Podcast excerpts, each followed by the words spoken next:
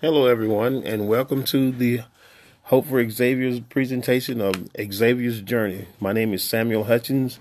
I'll be your host, and of course, if everyone who has been listening uh, knows that this is a podcast that is about autism awareness. Uh, one of the tools that is being used by our organization, uh, with the organization's name being uh, Hope for Xavier Foundation.org. That is the website, uh, and it is named after my son is the namesake of the the uh, organization and the namesake of this uh, and subject of this podcast. Uh, Xavier Duran Hutchins, my son, and uh, we've been our way for a little while. And some, you know, uh, again, it's it's about events and things and uh, planning that nature. You know, getting to know people and getting out and about and spreading the word about what it is that we do and what it is we try to do and trying to garner up help and support and monies and things of that nature.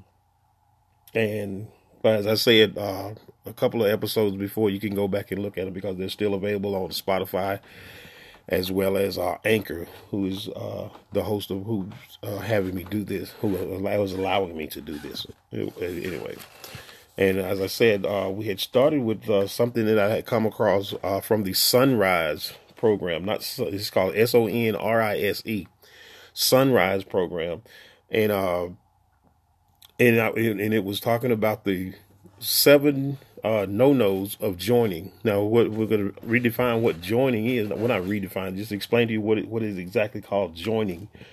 Uh, when as it relates to uh, a child with autism, uh, as a lot of people know, or you may not know, but uh, autistic children tend to be very introverted, and they do a lot of stuff by themselves. They entertain themselves, and they kind of get into this little world of their own. But there are times and there are moments when they will allow you to join. What that means is they'll acknowledge your presence as long as you don't interrupt what it is that they're doing. And so, and a lot of people, once they get that opening, what they'll do is that they'll do something that'll make them not welcome, you know, and, and they'll mm-hmm. inadvertently do it because you naturally want to uh, connect with your child that has autism or whoever your loved one is with autism. But uh, there's certain things that you may inadvertently be doing and not knowing that's that that will cause that child to stop. Because when a child with autism uh, or an adult with autism, as you do you do find an opening to get in to get close to them, you, you have to recognize it and uh, have to understand that it may not always be there. But so when they ask, so when you are joined, asked, you know, invited in their, in their own special way, they invite you. Uh, it's certain things that you should know that you shouldn't do once they've given you that opening. And uh, in the first episode, when in the first series I was telling you about, it was called staring. And a lot of people, you know, when they'll see an autistic child or an, or an autistic adult do something that'll amaze them, the first thing they'll want to do is stare. And and you're staring, and because yes, you are, and, and some of the most amazing things they'll do, because you wonder, you know, without the ability to do certain things that you know, quote unquote, normal people can do, how did they come to that conclusion? The same conclusion that normal people will come to sometime. And you'll stare, and they will know and, and they're very observant. They will notice that you're staring. Depending on how they feel about you and whatever rapport you've built up with them prior to that uh, the staring will get you kicked out of the joining part with them uh, uh, which is and the joining part is your chance to connect with them.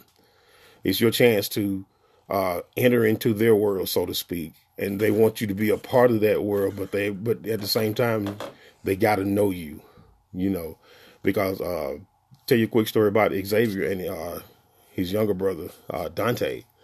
Uh, and Dante uh, would come around, and Xavier never engaged with any any any any any child. But when Dante was around, it was almost like he took possession of Dante. Xavier would grab Dante, basically, and literally just pull him, you know, to be with him. And so when Dante would get with Xavier, once Xavier, once Dante was in the room with Xavier, Xavier uh, didn't really pay him that much attention. He just wanted Dante around him, but he wanted Dante's presence because he was he was at that point Dante because he's small. He didn't know what he was doing. He didn't understand about the joining part. that was taking place. It was an event that was taking place. That it was a joining, and what Xavier was doing was, like I say, he wouldn't even once they were in his room, Xavier wouldn't acknowledge that he was there, but he wanted him because it was something about Dante, his brother, that he liked and he wanted there with him. And I, and, and from I could, from what I can gather, I would just say it was just his presence of being there because Dante was a happy kid too, and he was, was crazy about Xavier. But Xavier wouldn't pay him any attention once he was in the room. But if someone entered that room and tried to take Dante with them, Xavier would pull him back, wanting him back. And at that point, uh, what we didn't realize then, and, and in reflection, we look back now, Xavier was uh, Dante was joining and didn't know that he was joining, so he was involuntarily joining. But that was one of the things that that that you don't want to do. And, and, like I said, this is a recap from the first one. Is that it's the staring the whole time. It, it and, and, it doesn't really feel like you're watching a movie together, does it? Uh, so once again, joining rather than staring at your child, stare at what he's doing instead of looking at looking your child every two seconds. Really get involved with what they're doing. Remember, when you're trying to prove you can mimic, you're getting involved with an activity that your child loves. So if Xavier would start clapping, you know, then we would start clapping. Then we would start clapping. If he started rocking back and forth, we would also rock back and forth. And and the rapport was being built that way. And that was something that we had to come to understand later. And you know, and then when I'm reading this thing again from the Son-Rise program, I take no credit for this. Again, this is something that I found over the internet when I'm looking. I join, you know, every newsletter that I possibly can that may have something to do with autism, and I read it.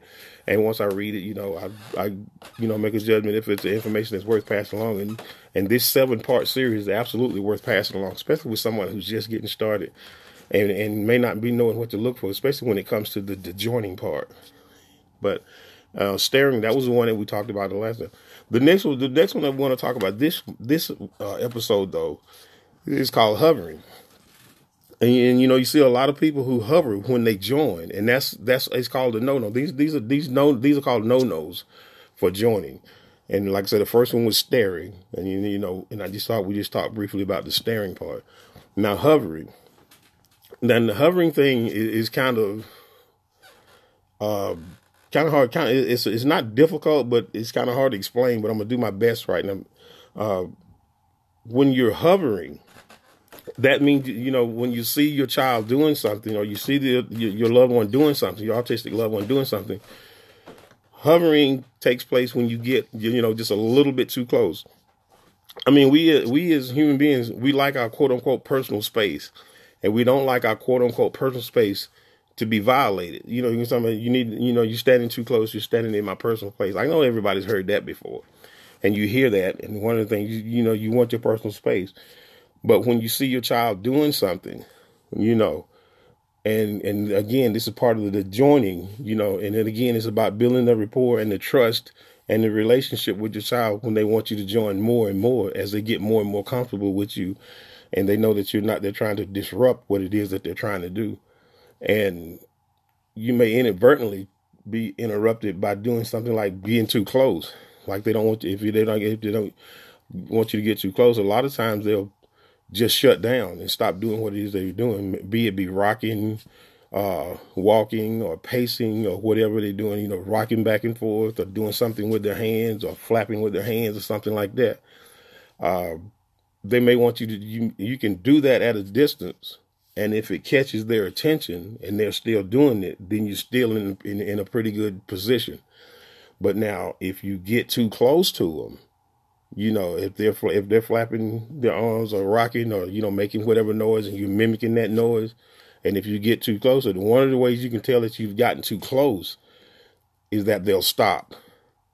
You know, and when and that's their defense mechanism for stopping. You know, they just won't do it anymore and uh, you'll sit there and you'll wonder, you know, what happened. Well, this is letting you know this is what happened uh, because you interrupted. Now you're no longer joining, okay? But you because now you became an outside distraction for them, and that's not what they want you to do. Uh, again, all of these are communication skills that autistic children they naturally develop on their own. You know, because in my case, in my son's case, like a lot of people know, my son is nonverbal, but my son can can read. He can communicate. Uh, he types.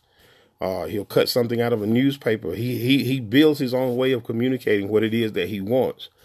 And um, he at a young age he was really really into newspapers because I, I was a big newspaper guy. I got a newspaper every day, and one of the things he and I used to love to do was get the paper on Sunday morning. He and I both would sit up in bed, and I would get. He would always take the sales papers, uh, the comic books. I mean, com- the comics, and of course the car advertisement. He's a big car fan too, as well. That was one. That was one of the things that he would do.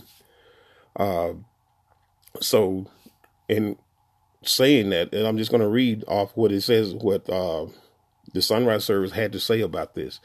Uh, and they said, hovering uh, they get too close and the child really wants some breathing room. When joining, you don't have to get in your child's face.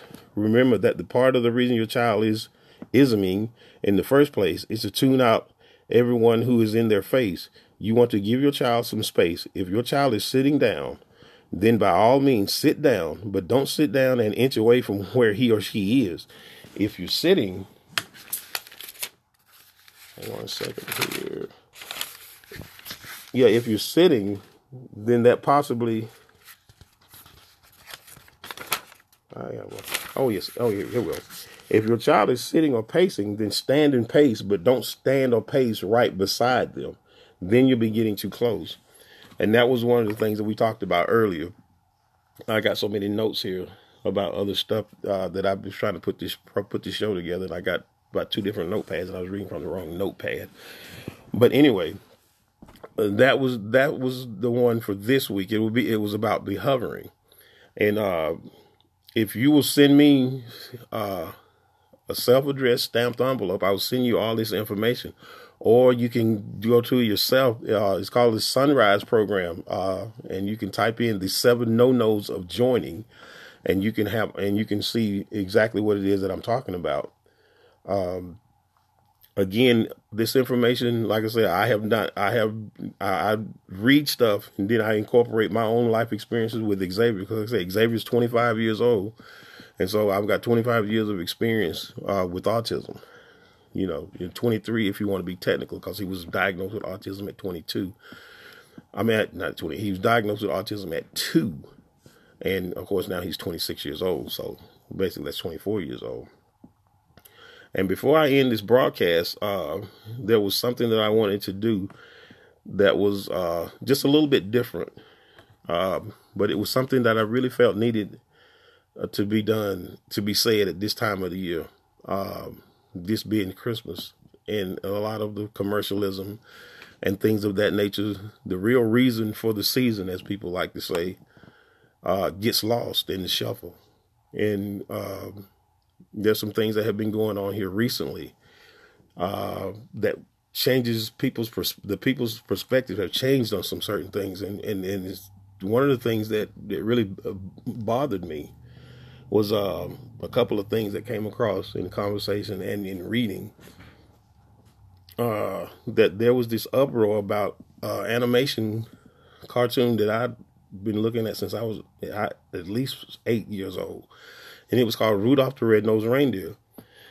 And somehow or another, in this politically correct uh, environment that we've come, too over politically correct, if you ask me, but it became in, said that that was an example of bullying, you know, because all, all of the reindeers were, you know, picking at Rudolph because he had a red nose and, and, uh, you know, they looked at that as bullying because it made, you know, Rudolph feel bad and, and things of that nature. But that wasn't, when I was eight, that wasn't the message that that uh, animation was trying to send. The message that that animation was trying to send was, "You're different because you're special. You're special because you're different." And there's no way to get around that, because you know, had Rud and Rudolph, even in the cartoon, Rudolph tried to hide his nose, you know, to be accepted like everybody else, but it didn't work out because at the end of the day, he simply wasn't like everybody else, and he wasn't like everybody else for a reason.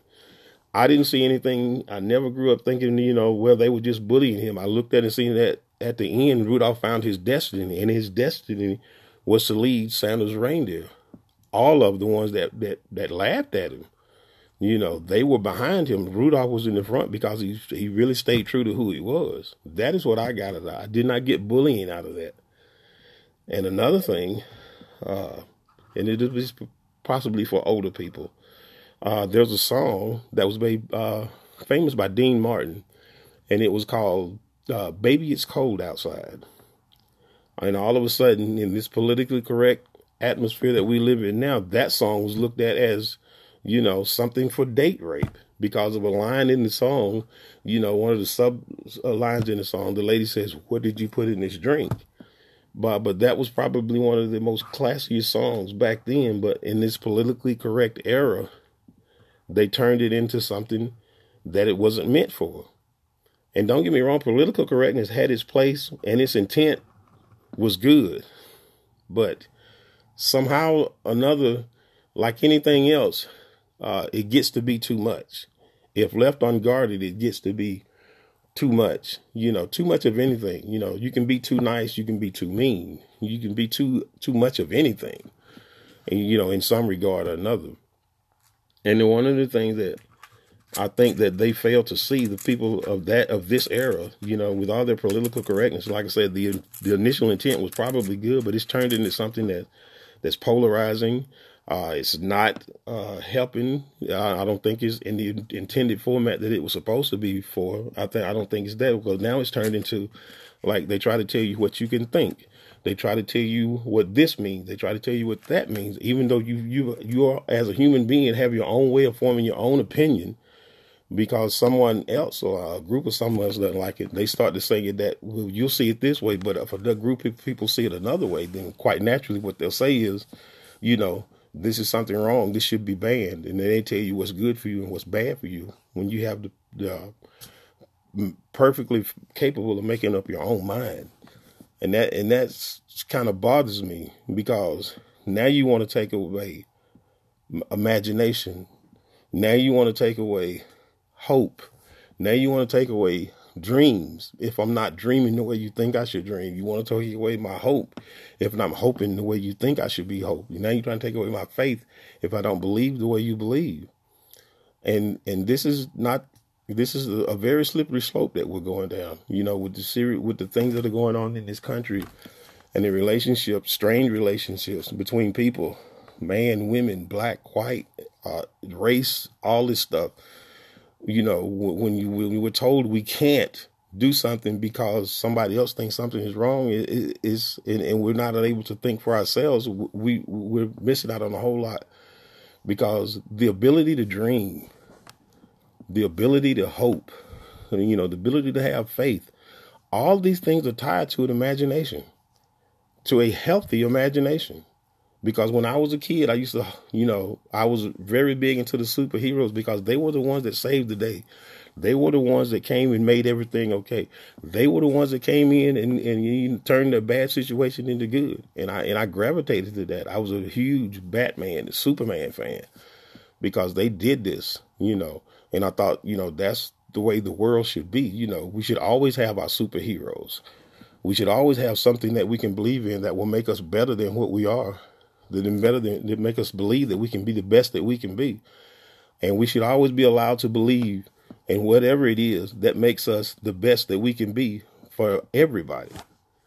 And when I got to thinking about this, uh, I just got to thinking about uh, a poem that I read. Well, not a poem, it was an editorial I read when I was 14 years old. And some of you may remember this. Uh, it was called Yes, Virginia, There is a Santa Claus. And it was about an eight year old girl. And this actually happened. This is a this was a real letter. It's not fiction. It's a real letter she wrote this to this editor. The editor, he was the editor of the New York Sun, which is a uh, newspaper. was back in uh, 1897, I think it was. And the the editor's name was Francis B. Church.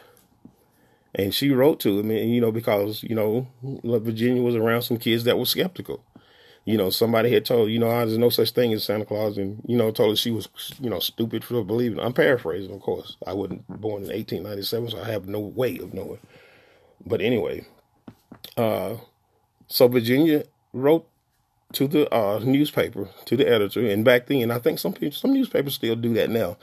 What they did was, you know, you could write a letter and they would answer it, you know, like they were Santa Claus, you know, for the children. And in this particular letter, she wrote, and I'm going to read from it. And it says, I am an eight year old.